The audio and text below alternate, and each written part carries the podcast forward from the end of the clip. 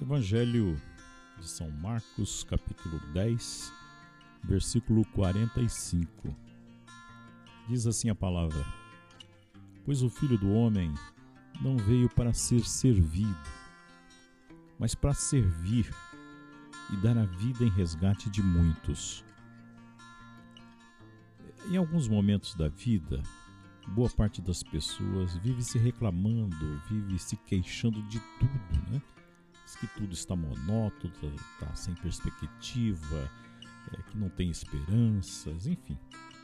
Por isso é muito importante tomar consciência de que cada ato nunca é insignificante. Tudo aquilo que nós fazemos traz sempre em si um significado.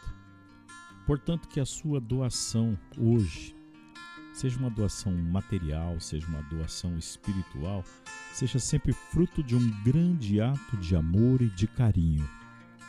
Porque neste mundo, a missão de cada um de nós é servir a Deus e servir aos irmãos. Pense nisso e tome posse.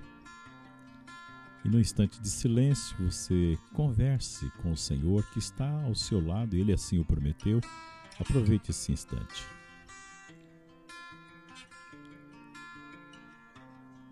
Que o Senhor te abençoe, em nome do Pai, do Filho e do Espírito Santo.